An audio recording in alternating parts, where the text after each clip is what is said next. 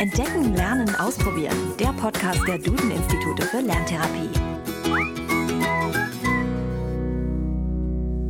Hallo und herzlich willkommen zu einer neuen Folge von Entdecken, Lernen, Ausprobieren, dem Podcast der Duden-Institute für Lerntherapie. Ich bin Janina Brade. Schön, dass Sie zuhören. Am 14. März ist der Internationale Tag der Mathematik. Dazu haben wir heute ein passendes Thema.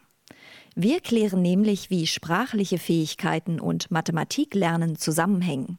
Denn tatsächlich, mit Sprache muss man rechnen. Und die Idee für diesen tollen Titel hatten diese zwei, Jana Köppen und Dr. Astrid Schröder. Jana Köppen ist Lerntherapeutin und Leiterin des Fachbereichs Mathematik an den Duden-Instituten für Lerntherapie in Berlin. Und ihre Kollegin Dr. Astrid Schröder ist dort ebenfalls Lerntherapeutin und leitet den Fachbereich Deutsch. Noch ein kleiner Hinweis, bevor wir in das Thema einsteigen. Am Ende der Folge haben wir auch wieder etwas aus unserer Rubrik Lerntipps für Sie. Sprache richtig zu verstehen ist eine Grundvoraussetzung in fast allen Unterrichtsfächern. Denn in jedem müssen Kinder und Jugendliche Zusammenfassungen oder Aufgaben lesen. Daher spielt das Sprachverständnis auch im Mathematikunterricht eine wichtige Rolle. Doch gerade beim Mathematiklernen gibt es einige sprachliche Herausforderungen, wie Dr. Astrid Schröder erklärt. Man muss bedenken, dass ähm, beim Mathematiklernen tatsächlich ähm, wirklich eine Erweiterung des Wortschatzes geschieht. Also die Begriffe, die bereits gelernt worden sind, bekommen teilweise eine neue Bedeutung und es kommen aber auch neue Begriffe dazu. Ja, ich kann das mal ähm, anhand eines Beispiel, äh, Beispiels erklären. Also es gibt zum Beispiel bekannte Begriffe, das ist sowas wie groß und klein oder aber auch gerade, eine, eine gerade Linie oder sowas, ja. Und plötzlich dann im Mathematikunterricht bekommen diese Begriffe eine neue Bedeutung. Also es gibt sowas wie gerade Zahlen und ungerade Zahlen. Oder es gibt eine Zahl, die ist größer als eine andere. Und das hat aber nichts mit einer bestimmten Größe zu tun. Also ich kann die Zahl 9 ganz klein auf ein Papier schreiben und die Zahl 3 ganz groß auf ein Papier und trotzdem ist die 9 größer als die 3. Ja, also die Kinder müssen plötzlich eine völlig neue Bedeutung lernen und müssen eben lernen, dass zum Beispiel so eine Relation wie größer als, dass ich das auch auf eine Menge beziehen kann und eben nicht nur auf so etwas wie die tatsächliche Größe. Also der Wortschatz erweitert sich, die Begriffe werden mit neuen Bedeutungen verknüpft und es kommen aber auch ganz viele neue und teilweise auch sehr abstrakte Fachbegriffe hinzu, die die Kinder vorher noch nicht kannten. Also sowas wie addieren, subtrahieren und so weiter. Das sind einfach ganz neue Fachbegriffe, die sie lernen müssen. Manchmal müssen sie auch ganz genau hinhören, weil es tatsächlich Begriffe gibt, die sehr ähnlich klingen, die aber eine ganz unterschiedliche Bedeutung haben. Also wenn wir mal zum Beispiel nehmen 80, 18. Ne, da höre ich nur am Ende vom Wort was bisschen was anderes, aber die Bedeutung, die Zahl ist ja tatsächlich eine ganz, ganz andere. Ähm, also hier ist, ist das Sprachverständnis zum Beispiel jetzt wieder gefordert. Die Welt der Zahlen ist also alles andere als stumm. Die Sprache spielt dort eine wichtige Rolle, weiß Jana Köppen. Die Sprachentwicklung selbst ist damit auch ein Ziel des Mathematikunterrichts und sie ist aber an zweiter Stelle eben vor allem auch ein Mittel, um fachliche Inhalte ähm, gut lernen zu können. Denn in der Interaktion entsteht eigentlich dieses Verständnis für diese vielen formalen und abstrakten Dinge. Ja, die Kinder sollen eben über ihre Entdeckungen, über ihre Vorgehensweisen ähm, sprechen können. Sie sollen auch sagen können, wenn sie etwas nicht verstehen oder äh, wenn sie etwas missverstehen, äh, wie das eigentlich zustande kommt, wie sich das einordnet. Und in dieser geistigen Auseinandersetzung mit den Themen entwickeln sich dann diese fachlichen Einsichten ähm, ja auf einer guten Basis.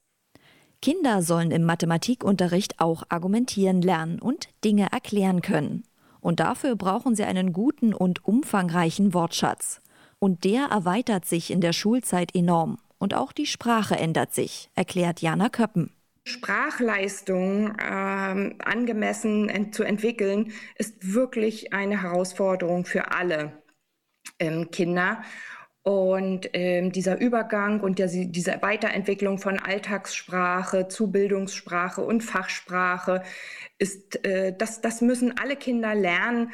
Ähm, das unterscheidet sich schon sehr, ob wir draußen eben auf dem Spielplatz miteinander sprechen oder eben in der Schule und dann ähm, eben auch nicht in der Pause, sondern eben diese Sprache, die dann ähm, auftritt, wenn äh, fachliche Dinge äh, besprochen werden.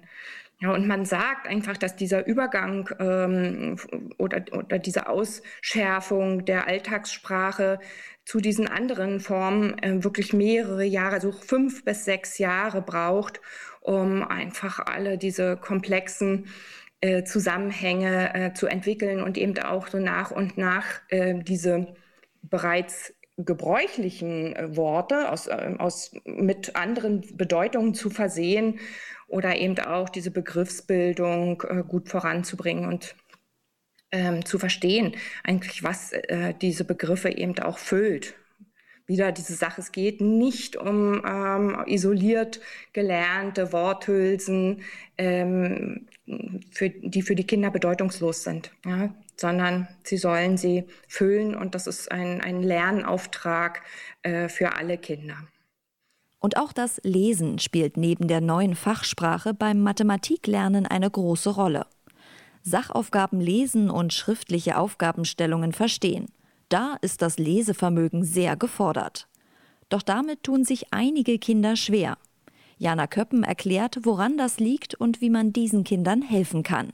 Wenn Leseschwierigkeiten dazu führen, dass das Erlesen eben unangemessen lange dauert, na, ähm, und die Kinder dann am Ende äh, der Sachaufgabe den Anfang schon nicht mehr erinnern können, aber nicht, weil sie sich irgendwie das nicht eingeprägt hätten, äh, sondern weil der, der Leseprozess einfach so viel Konzentration und Aufmerksamkeit fordert, äh, dass äh, das Gedächtnis da voll ausgelastet ist und und dann eben die Zusammenhänge gar nicht erfasst werden können in, in der Aufgabe.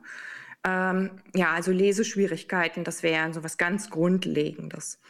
Dann wieder diese Situation, dass wir ja auch in den Sachaufgaben eben ganz häufig stark komprimierte äh, Darstellungen haben.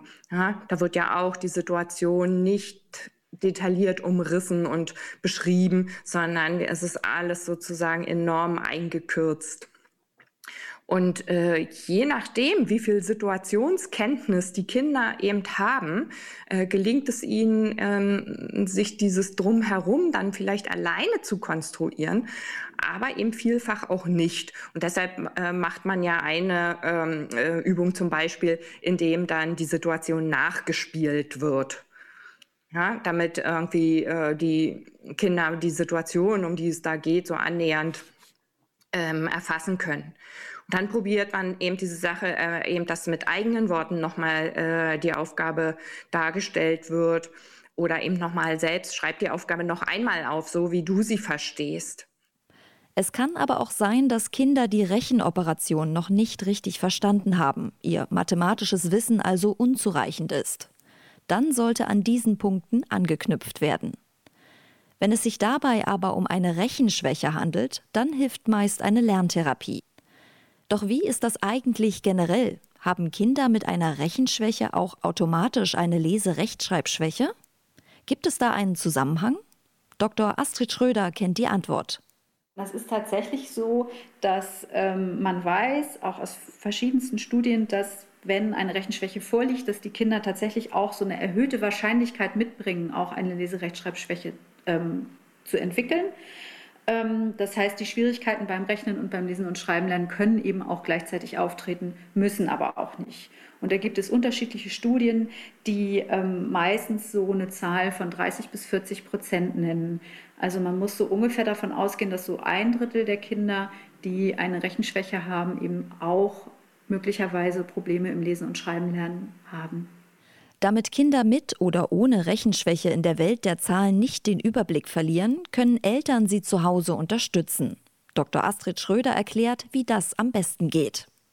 Wenn wir jetzt noch mal daran denken, dass eben wirklich viele neue Begriffe erworben werden im Bereich des Wortschatzes, Ähm, da ist es wichtig, ähm, dass man diese neuen Fachbegriffe oder eben auch Wörter, die noch nicht so ganz klar sind von der Bedeutung her, dass man die eben wirklich häufig wiederholt und auch in unterschiedlichen Lernsituationen immer wieder mal wiederholt und anwendet und aber auch dass ähm, Eltern oder eben auch Lehrkräfte immer wieder auch über diese Bedeutung mit den Kindern tatsächlich sprechen, über diese Bedeutung der Wörter. Und die Kinder das auch nochmal in eigenen Worten formulieren sollen, ähm, wie sie jetzt diese Bedeutung verstehen. Mm, und man kann eben dann auch durch Illustrationen ähm, auch die Bedeutung nochmal visualisieren. Ja, also man könnte sich so Merkkarten oder auch ein Poster ähm, zum Beispiel ähm, herstellen, wo Bedeutungen erklärt werden. Bei den Sachaufgaben oder überhaupt beim Lesen ist es so, dass ähm, man versuchen sollte, die möglichst in kurzen und einfachen Sätzen zu formulieren, sodass auch Kinder mit Leseschwierigkeiten dann ähm, diese, diese Aufgabenstellung einfacher bewältigen können. Aber man kann auch sogenannte Lesestrategien anwenden, indem man zum Beispiel Schlüsselwörter unterstreicht oder farbig markiert. Was sind jetzt hier eigentlich die wichtigsten Wörter in dem Satz? Ähm, und aber auch unbekannte Wörter nochmal unterstreicht oder rausgreift. Also dass die Kinder wirklich lernen, okay, ich gucke mal zuerst, welche Wörter habe ich schon verstanden und wo habe ich noch Schwierigkeiten und dass sie dann auch lernen, aktiv wirklich zu fragen ne, nach den Wortbedeutungen, die sie nicht verstanden haben. Und auch Jana Köppen hat dazu noch einen guten Rat für Eltern. Das annehmen, was die Kinder eben schon mal verschriftlichen und versprachlichen können ähm, und damit eben weitergucken. Da kommt es weder darauf an, dass das sozusagen von der von der, von der Satz, der Gliederung schon alles prima ist oder von, und von der Orthographie und dass das alles sozusagen von der, von der Abfolge her äh, logisch schlüssig ist, sondern ähm, das ist sozusagen der Ausgangspunkt, um, um das ähm, äh, nach und nach zu entwickeln. Ja, und, und wirklich einen offensiven Umgang mit der Fachsprache auch zu pflegen und zu sagen, ja, in der äh, Mathematik nennt man das eben auch Addition zum Beispiel. Ja? Ähm, das ist sozusagen ein wirklich äh, kontinuierlicher Auftrag an alle Beteiligten. Und dem können wir uns nur anschließen. Beim Mathematiklernen ist Sprechen also enorm wichtig. Man sollte sich immer wieder von dem Kind selbst Begriffe und Zusammenhänge erklären lassen. Anfangs wird das natürlich noch etwas holprig sein. Doch wie in unserem Episodentitel formuliert, mit Sprache muss man eben rechnen. Wie immer haben wir jetzt noch einen neuen Lerntipp für Sie. Und der hilft in allen Fächern, also auch im Mathematikunterricht. Unser Tipp heute? Mit Plan lernen. Hausaufgaben aufzuschieben ist keine gute Idee. Wenn es zu viele werden, sind sie kaum noch zu schaffen. Da fällt das Abschalten häufig schwer. Man denkt immer wieder an die Übungen, die noch zu machen sind. Das kann sehr stressig werden. Unser Tipp? Eltern sollten mit ihrem Kind feste Lern- und Pausenzeiten einplanen. Das bringt Struktur und mehr Ruhe in den Alltag. Haben Sie noch Fragen, Probleme oder Themenwünsche rund um das Thema Lerntherapie? Dann schicken Sie uns eine E-Mail an podcast.duden-institute.de. Mehr zum Thema Lerntherapie und Co. erfahren Sie auf www.duden-institute.de. Und empfehlen Sie den Podcast doch jemandem oder teilen, liken und bewerten Sie ihn. Und noch ein Hinweis für alle, die an Fortbildungen zum Thema Lerntherapie interessiert sind. Am 17. und 18. April 2021 findet der dritte Bundeskongress Lerntherapie und inklusive Schule statt. Dieser Kongress der Duden-Institute für Lerntherapie wird online durchgeführt. Eine Besonderheit gibt es. Der Kongress ist in diesem Jahr kostenfrei. Das ist ein Dankeschön an alle Lehrkräfte, Lerntherapeutinnen und Lerntherapeuten und alle im pädagogisch-therapeutischen Spektrum arbeitenden Menschen für die in diesem Pandemiejahr erbrachten großen Zusatzanstrengungen. Mehr zum Programm und zur Anmeldung finden Sie unter www.duden-institute.de-kongress. Wir sind in zwei Wochen wieder da mit einer neuen Folge Entdecken, Lernen, Ausprobieren. Bis dahin, machen Sie es gut.